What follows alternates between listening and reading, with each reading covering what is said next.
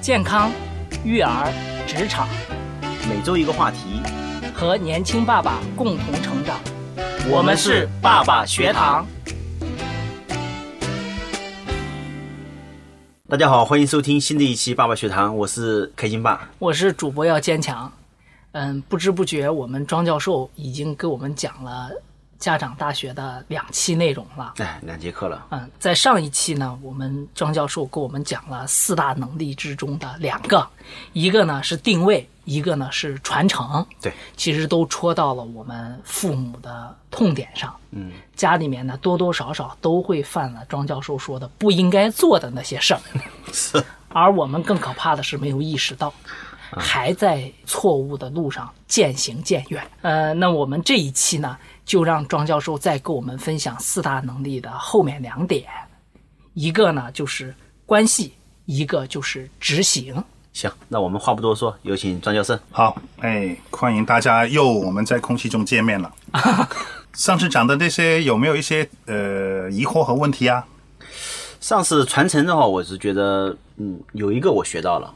就是你，你有自己很好的地方，但是你可以让你老婆说，就这一点，我觉得是您上次讲的，我印象特别深刻了。这个是，同时也可以增加夫妻关系哦。啊，那倒是。而且呢，呃，庄教授讲的这个定位，尤其是传承这一块啊，就让我觉得。嗯，跟中国的其实古典的老祖宗传下来的很多这个理论啊，都是息息相关的。说到这里面，也问一下庄教授啊，您之前在香港创办的这个庄子的这个机构啊，嗯，是跟这个有关系吗？呃，也可以说是有一些关系。呃，为什么呢？因为我本人也特别喜欢研究庄子、老庄的一些学问。嗯，其实我自己本身的个性也有点像。庄子的一种不吃那个朝廷俸禄啊，就干自己喜欢干的事情。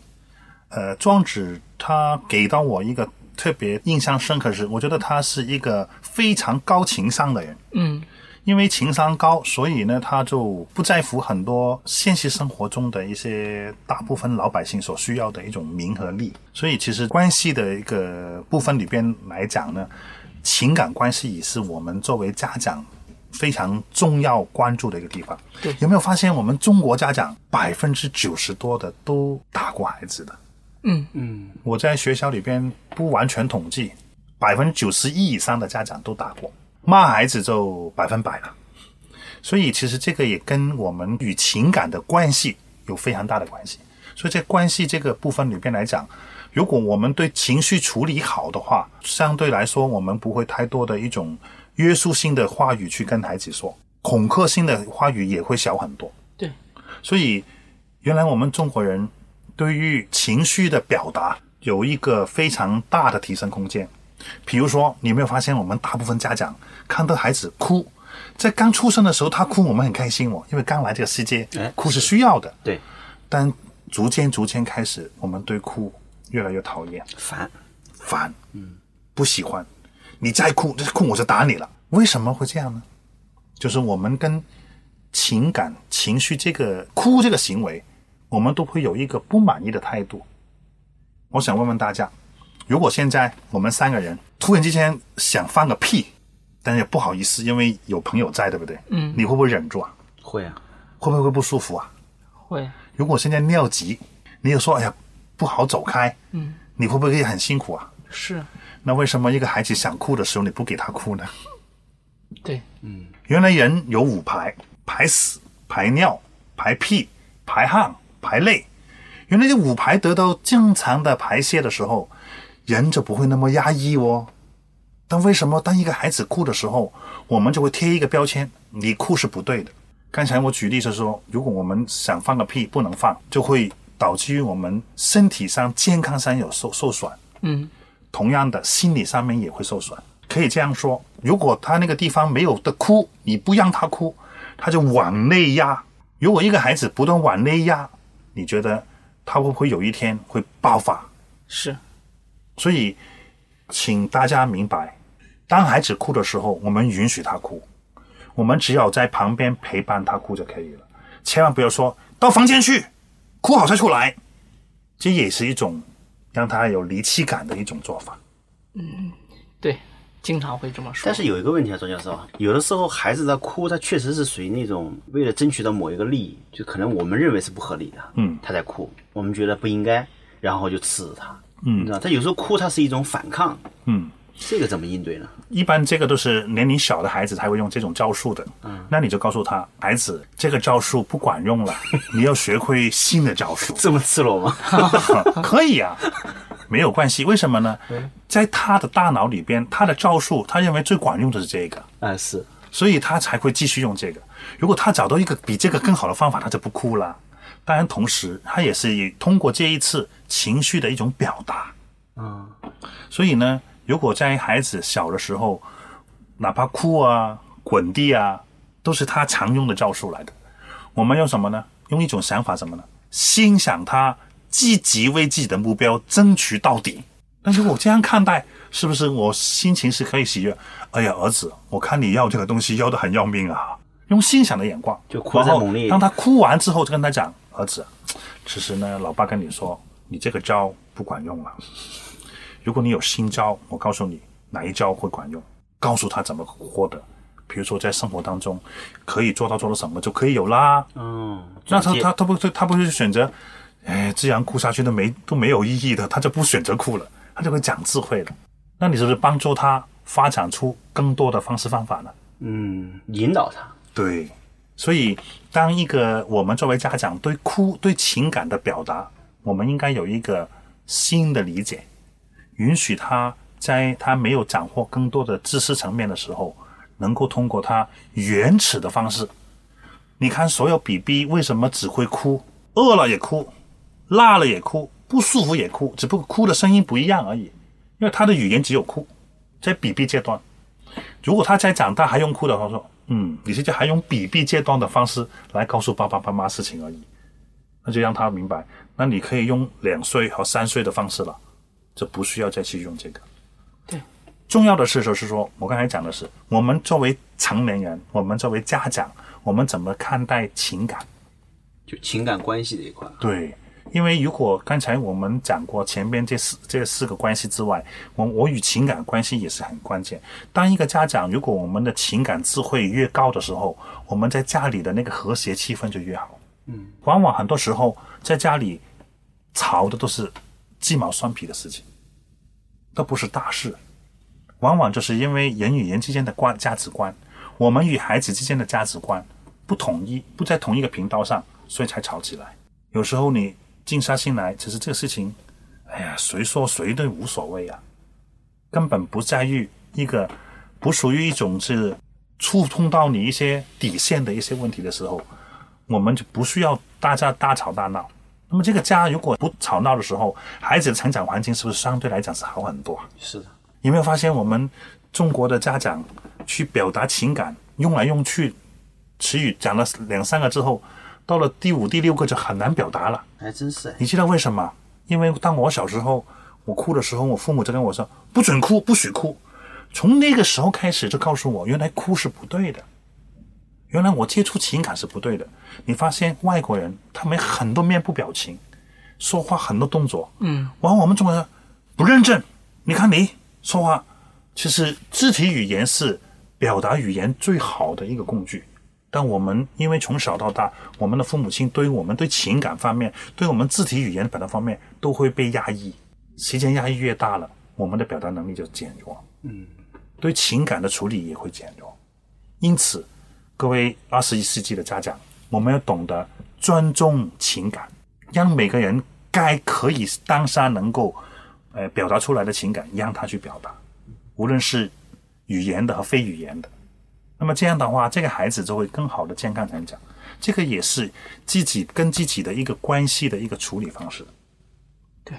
对，这也是情感关系处理的一个方法了。是，所以我们在情感关系里边，除了刚才那个顺序之外，就是我跟我自己的我对情感的理解。嗯，其实我觉得，如果能够在现在的中小学里边，有一有一些科目是关乎于我与情感的关系，我与金钱的关系，我与性的关系，都能够清晰的教育好孩子的时候，他们未来的成人生成长，不要到了那个时候才去学习。关系讲完了哈，应该也是，其实就两点，一个是之前我们讲的，就是爱的排序这一块儿，这个关系在家庭当中很重要。还有一个就是刚才张教授反复提到了情感关系这一块。那么关系讲完以后，我们其实就到了最后一步了，叫执行了，怎么做？怎么做？对，这个好好的给我们再讲一讲。好，那你回想我们以前上大学是不是头三年都是上课的？嗯，对，第四年做什么？实习。对了，啊，这个被你发现了。你有没有发现，如果我们学的东西不去干，只是只是停留在知识层面，所以我们家长大学的设计是什么呢？头三年学习，第四年实施，就是取起这个意义，就是说学以致用。呃，我们不叫课程，我们叫工程，我们叫家长大学系统工程。为什么呢？其实这是这是一三工程来的。我们所有的技能都需要通过什么呀？不断重复做，不断重复去总结改良，才能做到。有没有发现，我们游泳、开车都是不断重复做、重复做、不断改良过来的？对，所以呢，我们接下来去区分的定位这堂课关乎于道。如果你知道道，你没有术，你就不能把这个事情完成，因为你有方向了，你没有方法。当你掌握道、掌握方向之后，你要掌握方法。它传承和关系其实是一个一个技术课，把握道、把握术之后，就需要习了。那么其实执行就是实习。如果把你学到的道和术通过习不断的去重复循环。循环的学习，那么你就把所知道的知识变成你的身体应用出来。对，比如说我们现在啊、小时候学会游泳了，你这辈子都记得游泳，原因什么？因为习。我们不相信拿一本书去看怎么游泳，看五年也好，不跳下水里边能游吗？是，如果我们看人家怎么去开车，我们不跳上这个车里边开，我们能开出去吗？所以习就是让我们能够达到一个学以致用。呃，庄教授，你讲了这么多哈，我能不能这样去理解？其实您要传达的一个观点就是，当你明白了这个学习的方法以后，你学习完了以后，你还是要尽快的回归到跟孩子的具体的一个动作当中来，对而不是停留在理论层面上。对那么学完以后的话，其实你还是可以跟你周边的一些亲戚朋友做一些交流的。对因为您现在实际上是一个闭环嘛，对就是说要交流、要分享，对然后让更多的人参与进来。对那如果说听了我们这个节目呢，也是这个道理，就是说我们前两期讲到的关于一些呃育儿啊，或者是家庭教育的一些方法，你掌握这些方法以后呢，实际上最重要的就是你要去做，然后呢，你还要去分享，这样的话才能够把你学到这些东西学以致用，是这个意思吗？是的，嗯，呃，我我相信我们所有人学东西不是为了学，嗯，是为了用，因此我们就创造一个可用的一个闭环的方式，无论学什么东西，都需要应用出去。我们的习惯怎么来的？多做嘛，啊，熟能生巧。对，变成说，如果我们家长们都能够把学的东西很实实在在的落实到自己的家里和生活当中，和朋友当中，既帮到别人又帮到自己，这个就是我们这个整个家长大学系统工程的一个愿景，能帮到一些呃家长能够提供一个良好的成长环境。嗯，其实过去的工作里边，我们做都是旧的工作，就是说那些家庭发生了事情，孩子不听话了，或者是孩子已经走到一个犯罪的边缘了，我们去扶持他，帮他救他出来。那么这些事情有时候就有的救，有时候没得救，等于医生一样。医生肯定每个病人来找他，他都想帮他治病。但如果我们现在做多一些预防疾病的工作，其实现在我们做的是预防家庭发生不良的青少年成长的一个地方。您的建议是对这样的情况是越早越好，是的，越越到后期的话，可能这种纠错的这个难度就更大了。对我有三种角色的人可以分享给大家啊。呃，如果你是现在已经有家庭的，你来听到我们这个讲座，呃，知道这个事情是可操作性的，那么这种人我们叫后知后觉。嗯后知后觉。啊。那么有很多还没有听到我们这些广播的老百姓的话呢，这种叫不知不觉。是如果你还没结婚就听到我们这个节目的话，这叫先知先觉。太棒了，所以其实你自己是一个什么样的身份的人，就取决于你本身是结婚没有，还有没有听到我们这些节目，有没有唤醒自己，原来我有这个职称了，我如何增加我那个技能？无论你去哪里学任何东西都好，都是对你有帮助的。但重要的是你如何学以致用，身体力行。嗯，这点很重要。是，嗯那庄教授啊，呃呃，您这个已经跟我们连续讲了三期了啊。嗯，其实最终也是，呃，您自己有一个公益的这个项目江长大学，跟我们爸爸要强还是蛮贴合的。只不过爸爸要强呢，我们针对的是爸爸。那么您呢，涵盖了爸爸和妻子。那我们在节目的第一期也讲到，您呢是从香港过来，然后呢，现在目前致力于广州和深圳，就是我们说广东省的。那下一步家长大学的这个课程啊，还有没有就是想再普及到我们祖国的更多的地方啊？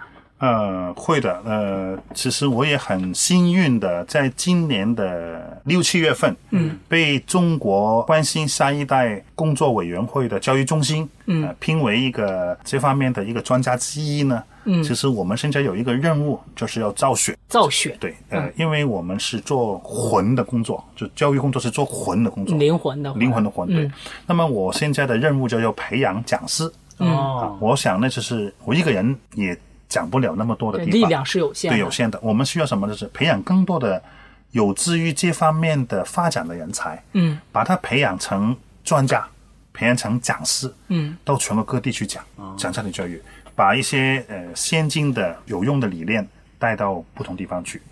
我本人呢，其实呢也想就能够多做这些事情的。呃，所以我未来的主要工作可能是在于关于讲师培训这一块多做一些事情，让更多的家长们能够听到。因为我相信，呃，国内普通话比我好的人多得多，啊只不过是在这方面的经验的技术人员相对小。是。像我这种人呢，其实香港很多的，那您太谦虚了。那真的 很多的。嗯。只不过呢，会讲普通话的不多。但是像您现在这个年龄，还能够奋斗在这个第一线的人不多了？是死的都不少了，愿意回大陆的也很少。对，回大陆也很少了，所以真的要珍惜珍惜。刚才在说到这一块呢，其实庄教授的说您有一个身份是全国关工委的，那可不可以这么理解？就是从国家的层面上啊，嗯对于这种家庭的教育也是蛮重视的呢。是的，呃，去年十月份的中国教育部也出了一些文，就关乎于呃对于家庭教育的一个关注，因为其实呢，一个社会呃未来的发展是取决于少年强则中国强嘛。对，那么少年强不强是取决于家庭教育好不好，孩子成长环境有没有得到一个正确的辅助。嗯，所以呢，现在呃。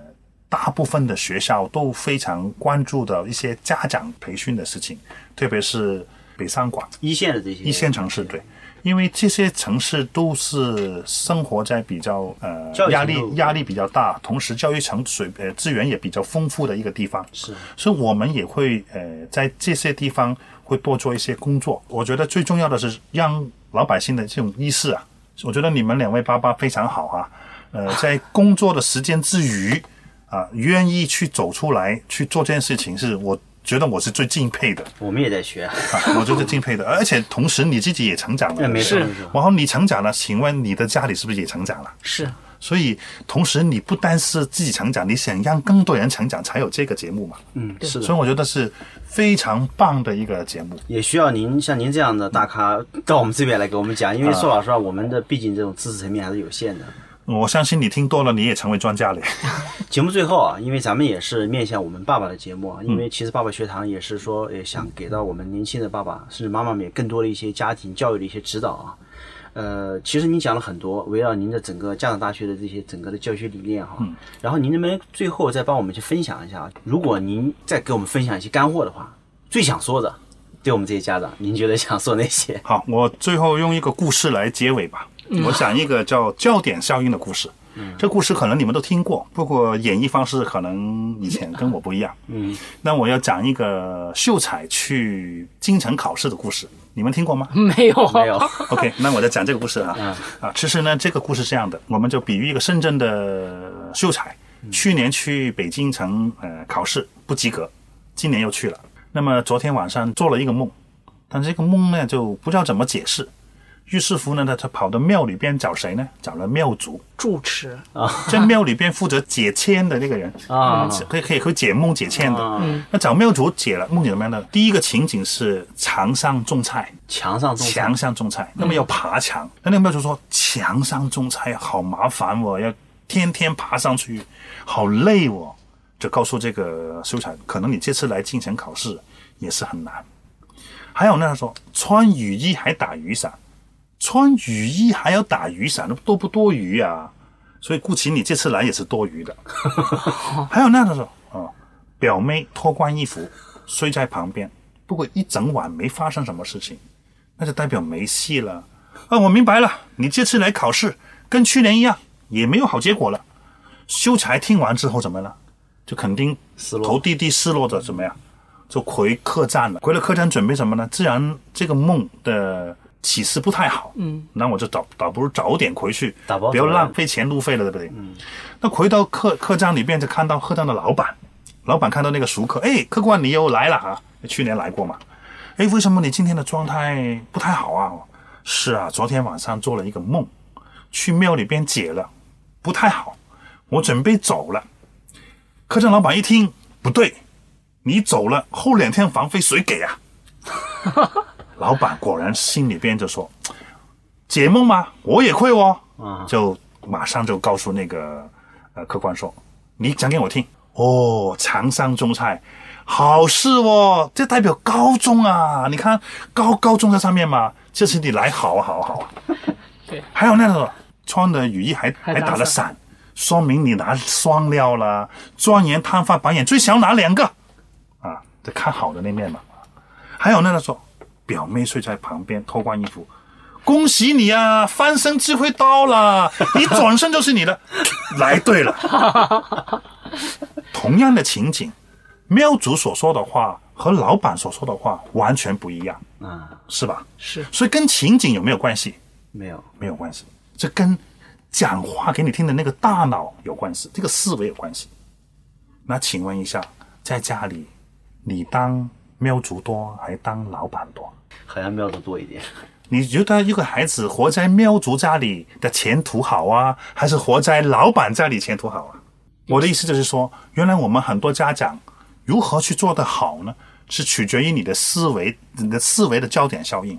如果你老看到的是不好的，同一个事情，你看到不好的事情，你总是讲出不好的事情的时候，孩子就受你影响。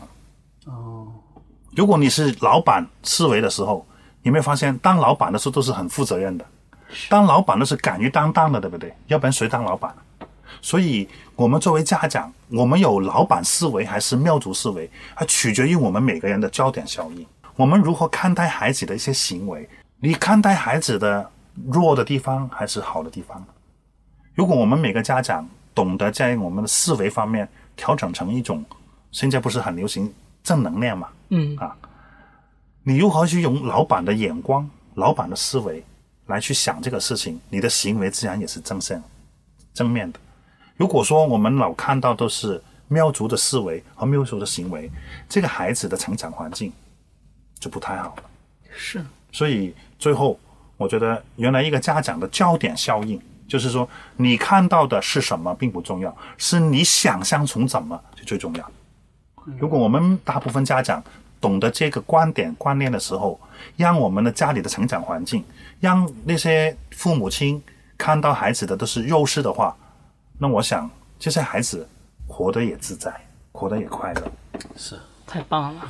通过连续三期的爸爸学堂，我们庄教授的分享，最终呢也是希望我们电波中的爸爸妈妈们，包括未来要成为父母的爸爸和妈妈们，我们叫学而时习之，温故知新。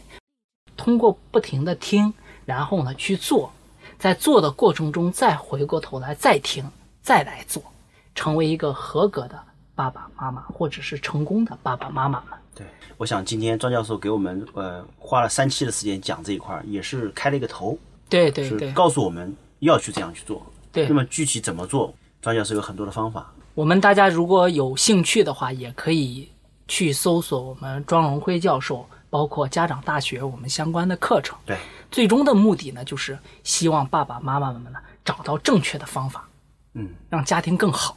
那我们再次感谢庄教授能来到我们爸爸学堂。那我们这期就到这边，好，那我们下期再见。好，下期见。